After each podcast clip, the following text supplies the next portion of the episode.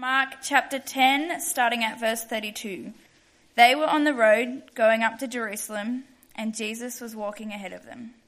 They were astonished, but those who followed him were afraid. Taking the twelve aside again, he began to tell them the things that would happen to him. Listen, we are going up to Jerusalem. The Son of Man will be handed over to the chief priests and the scribes, and they will condemn him to death. Then they will hand him over to the Gentiles, and they will mock him, spit on him, flog him, and kill him, and he will rise after three days. Then James and John, the sons of Zebedee, approached him and said, Teacher, we want you to do something for us if we ask you.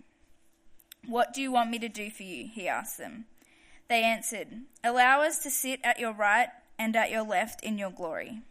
But Jesus said to them, You don't know what you're asking. Are you able to drink the cup I drink, or to be baptized with the baptis- baptism I am baptized with? We are able, they told him. Jesus said to them, You will drink the cup I drink, and you will be baptized with the baptism I am baptized with. But to sit at my right or left is not mine to give. Instead, it is for those it has been prepared for. When the other ten disciples heard this, they began to be indignant with James and John. Jesus called them over and said to them, You know that those who are regarded as rulers of the Gentiles dominate them and their men of high positions exercise power over them. But it, not, it must not be like that among you.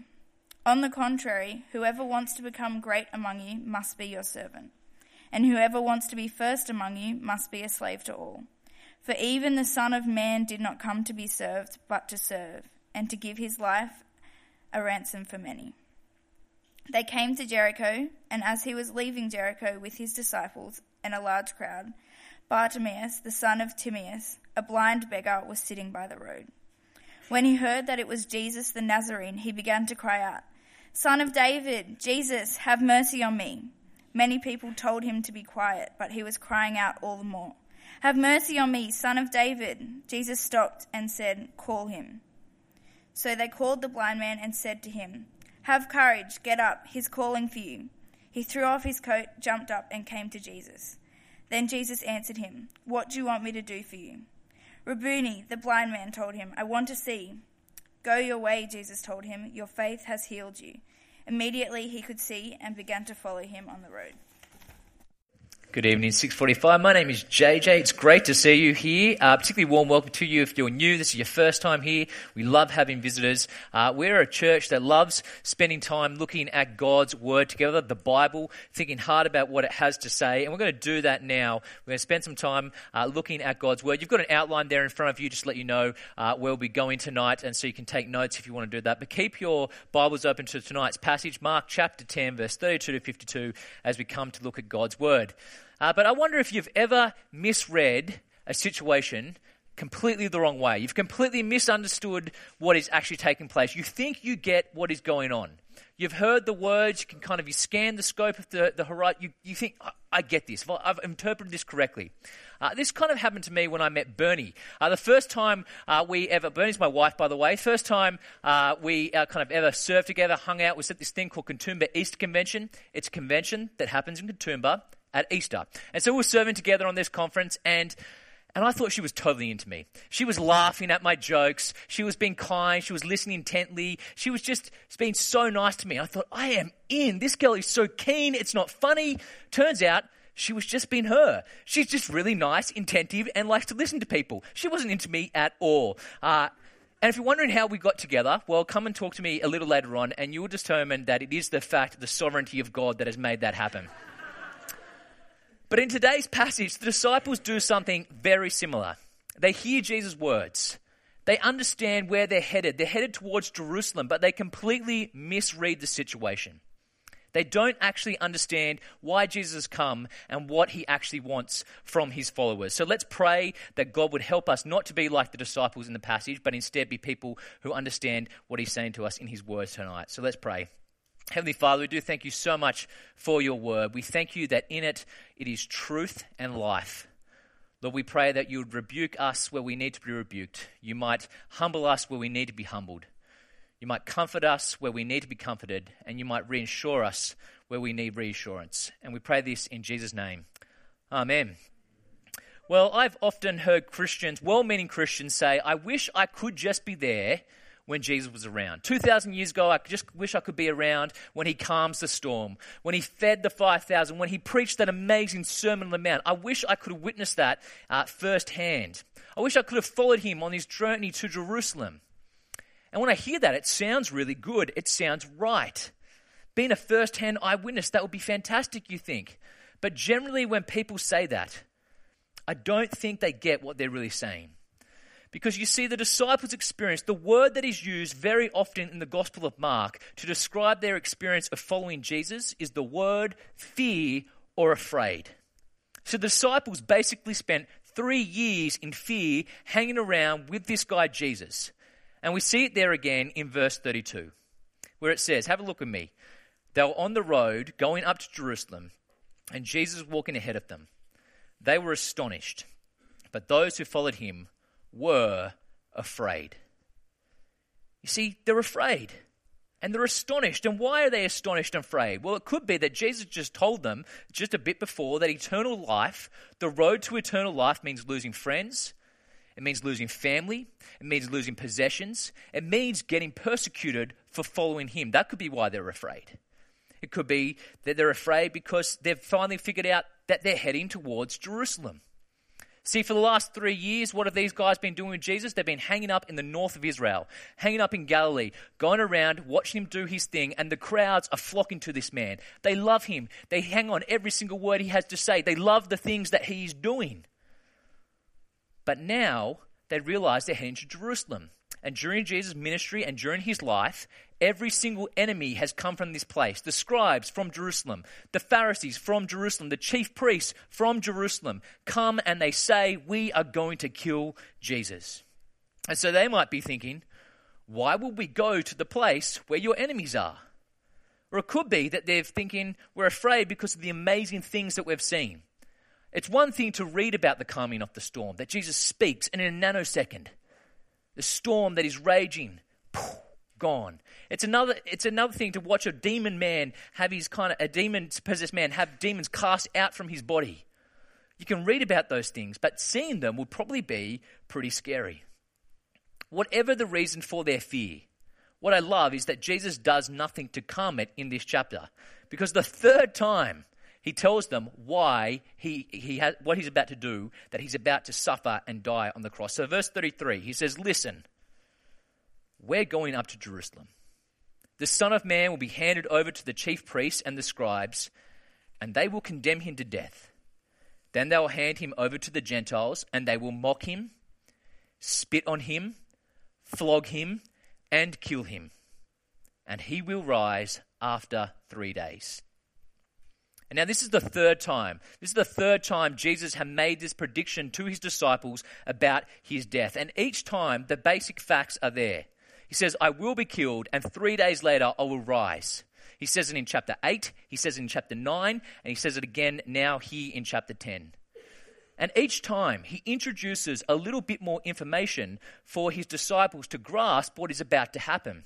In chapter 8, he kind of just says, I'm going to be killed. It's very basic. He says, I'm going to be rejected. I'm going to rise again. In chapter 9, he focuses on the fact that one of his disciples, one of the 12, one of the people who are closest to him, with the one who betrays him to hand him over to death. But now, here, we're given more information about what's going to happen. And the big point is that my rejection will be total. He says, Yes, I'll be condemned by the priests and the scribes and the Pharisees, by the Jewish people, by my own people, but everyone else is going to join in too. Because it is the Gentiles, the non Jews, the nations who will be the ones who make sure I'm dead.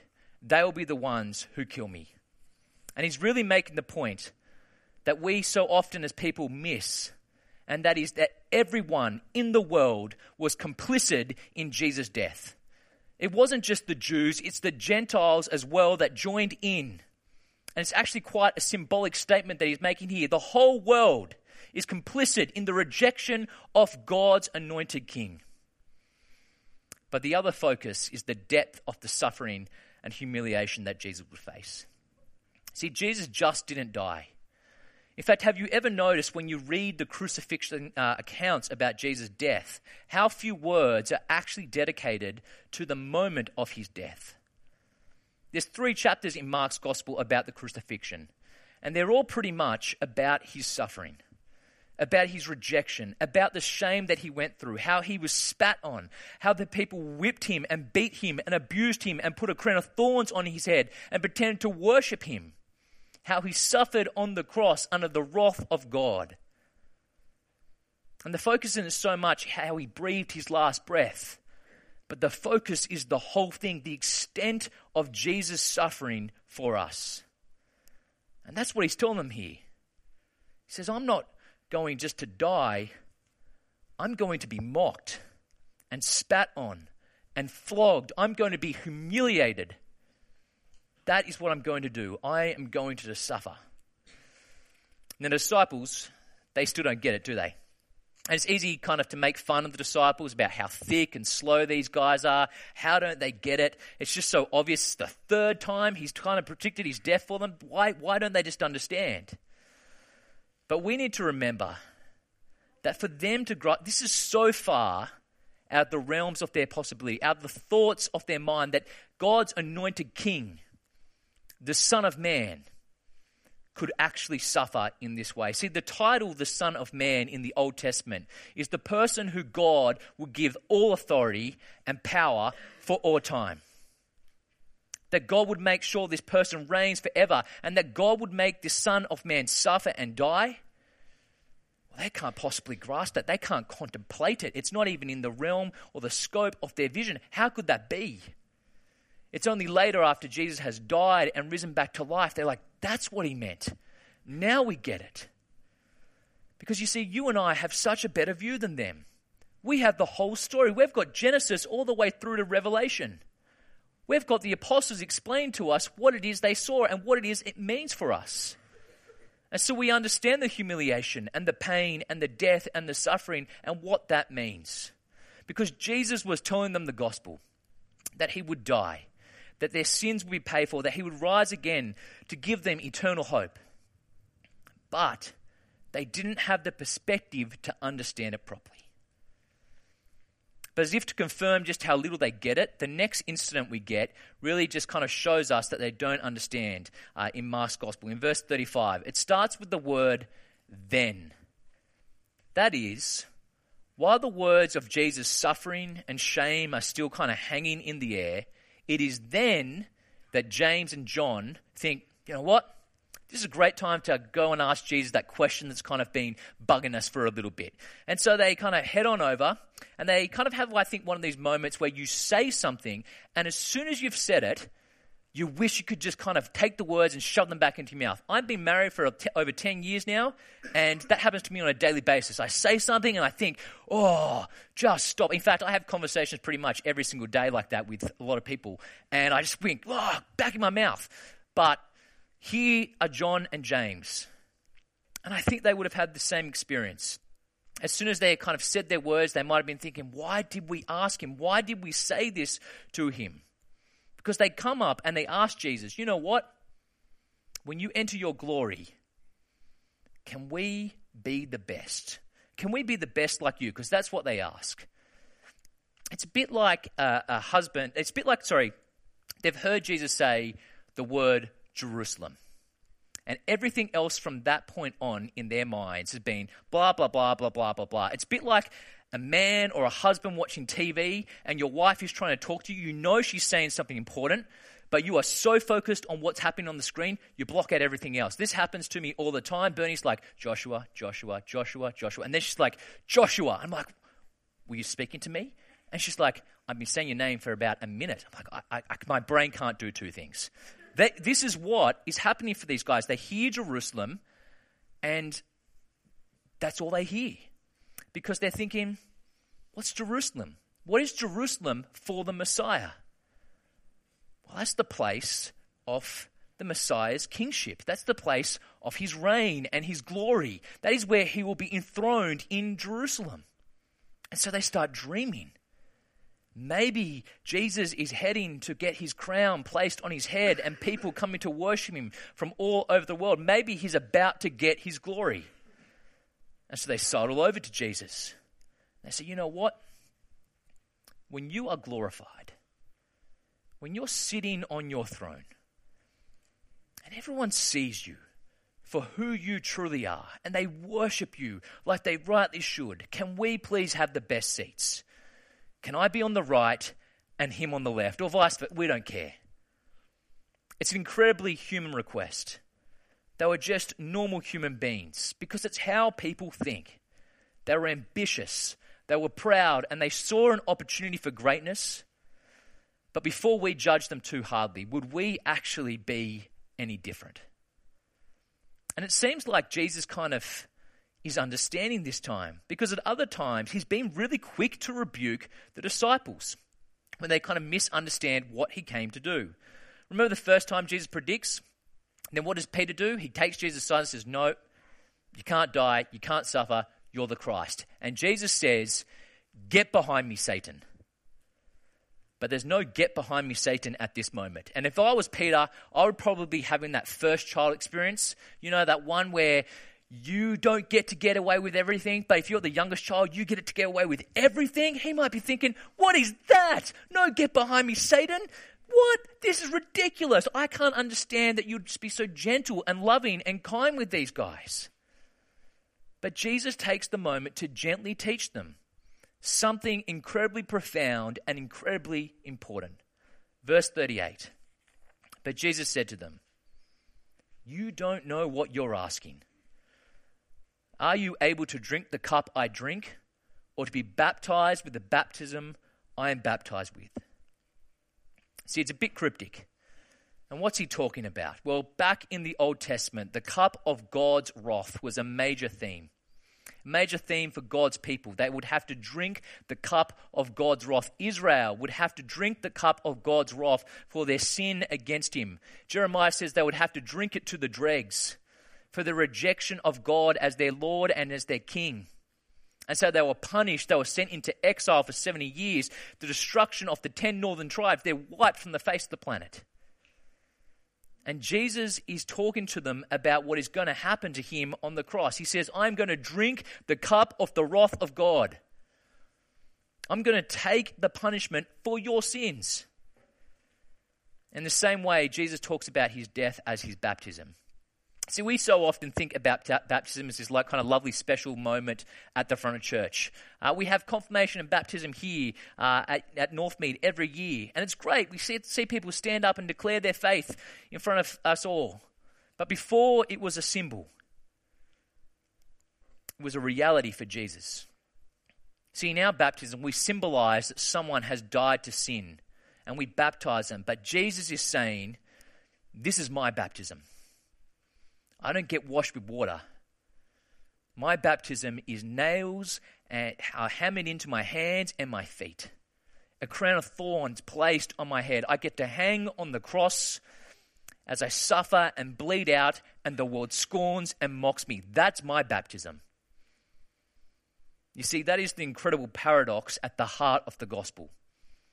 Because when and where is Jesus most glorified? What is his most glorious moment? Where does everyone try to truly see for him for who he really is? Where is his glory most profoundly seen? It's not sitting on a throne with people on his left and his right. It's when he's crucified on a hill outside Jerusalem with criminals on his right and on his left because it is in that moment that he shows the depths of God's amazing love by drinking the cup of wrath of God for you. Jesus is trying to gently say to James and John, when you ask, Can you sit on my right and my left when you be glorified? You don't actually get what you're asking. Because being next to me in my glory means hanging on a cross. But in their naivety, they say to Jesus, You know what? We think we could do this. We've got this, buddy. We can do it. Don't worry. And so Jesus gently tells them, Yes, you will suffer for me. You will drink the cup. You will be baptized with my baptism. But Not in the same way. But it did come true. James was the first apostle killed, and John saw his life out in exile and in prison. Jesus says, You will suffer, but not with me, because all of you, you will desert me. But at this point, we switch from, um, from these two to the other disciples, because when the other ten hear what James and John have been up to, well, they're not happy. Verse 41 When the other ten disciples heard this, they began to be indignant with James and John. And I kind of get the feeling that it was kind of this self righteous indignation. They might have said to James and John, I can't believe that you would ask Jesus a question like that. Ask to sit at his right and his left. I mean, the guy's just been talking about his death, and you would possibly go up and ask, how, how crass of you. Because they're probably thinking to themselves, that's what we're about to do, and how dare you get there before us? And that's just the way human beings work. We think to ourselves, I deserve more. That's just sinful human nature to, to desire a special seat, to desire glory. So Jesus calls his 12 over and he teaches them something that is at the very center of Christianity that he's, in fact, the servant Christ. He's, in fact, the servant king. We sing, we used to sing this lame song about it, This is our God, the servant king, but it's actually the truth that is at the heart of Christianity. Have a look at verse 42. Jesus called them over and said to them, You know that those who are regarded as rulers of the Gentiles dominate them, and their men of high position exercise power over them. He says, You don't need me to tell you this, says Jesus. We don't need him to tell us that. We get that's how the world works. Because you get authority so you can tell people what to do. No one ever thinks to themselves, you know what, I really hope I can get powerful and rich so I can go and serve other people. That's not how power works. But Jesus says, not with us. Verse 43 But it must not be like that among you. On the contrary, whoever wants to become great among you must be your servant, and whoever wants to be first among you must be a slave to all. Now, please don't let these words just wash over you because you're familiar with them. This is the most radical agenda that has ever been taught in human history. This isn't some nice little piece of philosophy, some little saying that you can kind of put up on a magnet with a cat in the background on your fridge to make yourself feel better about being a Christian. No, greatness in the kingdom of God is totally different from greatness from, uh, uh, from the kingdom of the world. And in fact, if you want to be great in the eyes of the world, then let me tell you, get used to being insignificant in the kingdom of God. Because greatness in the kingdom of God will make you look like a fool in the world. It will make you look insignificant in the world because the great ones in God's eyes are the ones who will give up everything and anything to serve other people. That's what it means for you to be great. The more a person gives up to serve others means they are greater in the eyes of God. The great one is not the one who goes looking for glory. The great one is not the one who needs people to tell them how amazing job they are doing at serving others. They don't need people to be watching all their movements so they can say, yes, that person, that is a good person right there. They are great in God's eyes when they quietly get on with serving others no matter what the cost of them. Humble, self sacrificial service. That is what is great in the eyes of God. That is what Jesus wants to see in his followers. That's what he wants to see at 645. He wants to see servants. He wants to see us serving one another and serving the world together in love. Why? It's because it's exactly what Jesus did. Jesus doesn't just say the mark of my followers is that they serve. When Jesus is talking about the greatest in the kingdom of heaven, he's talking about himself. Because he is the one who will give up his life for his enemies. Jesus says, Do as I do. And that's why verse 45 is so amazing. He says, For even the Son of Man did not come to be served, but to serve and to give his life as a ransom for many. Now, a lot of you would know that verse off by heart because you led at Kids Quest last week. You've been around church long enough that if I said, you know, Mark 10:45, do you know what that one like Jesus gave his life? You'd be like, yeah, yeah, I know it. And because we know it so well, it loses its power on us. It loses the power of the verse and the words because we, yeah, Jesus, he's the servant king. And we just skate over, yeah, that's what Jesus is like. Jesus is like that. He's the guy who goes around serving people. Of course, yeah. But Jesus says, the Son of Man. So he's talking about the one from the book of Daniel, the one who would ride the clouds at the end of time to the Ancient of Days himself, to God himself, and God would give him all authority and all dominion and all power for all time. The Son of Man, the King of the universe. Jesus is saying, That is who I am. I'm the one with all power and all authority, and I have it for all time, and I've come into the world, so by all rights, every single one of you should be on your knees, bowing down and worshiping me right now and doing everything I say. But with that in mind, he says, verse 45 But even the Son of Man did not come to be served, but to serve, and to give his life as a ransom for many the man who is God himself, did not come into this world so that we might serve him, but that he might serve us. And we take this for granted, but that is earth shattering. And his greatest act of service is to give his life as a ransom for many. This is why he died, to pay the ransom price, and the price was his own blood. The one who deserves all power and honor and glory was willing to be despised because he loves you. You see, the essence of Christianity really isn't at first that I serve Jesus. It's actually the opposite. He has served me. We are the served before we are servants. Because don't ever think that you can say to people, look at all the things that I've done, all the things I do for Jesus. That is nothing. That's nothing compared to the significance of what he has done for us. Because you see, don't we want to be a church? Don't we want to be followers of Jesus who serve each other like this? So let me ask you, how are you serving? And you might help out with the PowerPoint, and the sound, or you might kind of help out with some scripture teaching here or there, or the kids' programs. You might help out on Sundays or throughout the week. You've got to ask the question do I really serve in a meaningful way? Or at 645, am I more the served at church? It's really worth asking.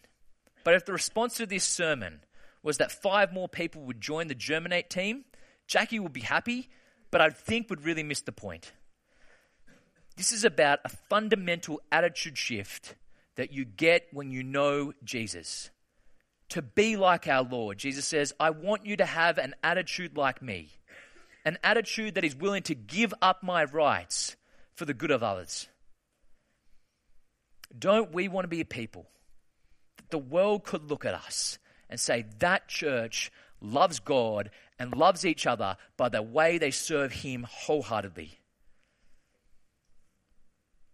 And with that in mind, we come to the last part of tonight's passage. With that ringing in our ears, Mark gives us this one last account to finish the chapter. And Jesus and his followers, they're on the way to Jericho. And this blind man, Bartimaeus, calls out there in verse 47 Son of David, Jesus, have mercy on me.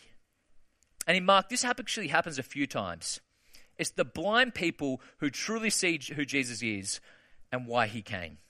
This guy is blind, but he sees more clearly than his disciples, Jesus' disciples, about who Jesus is.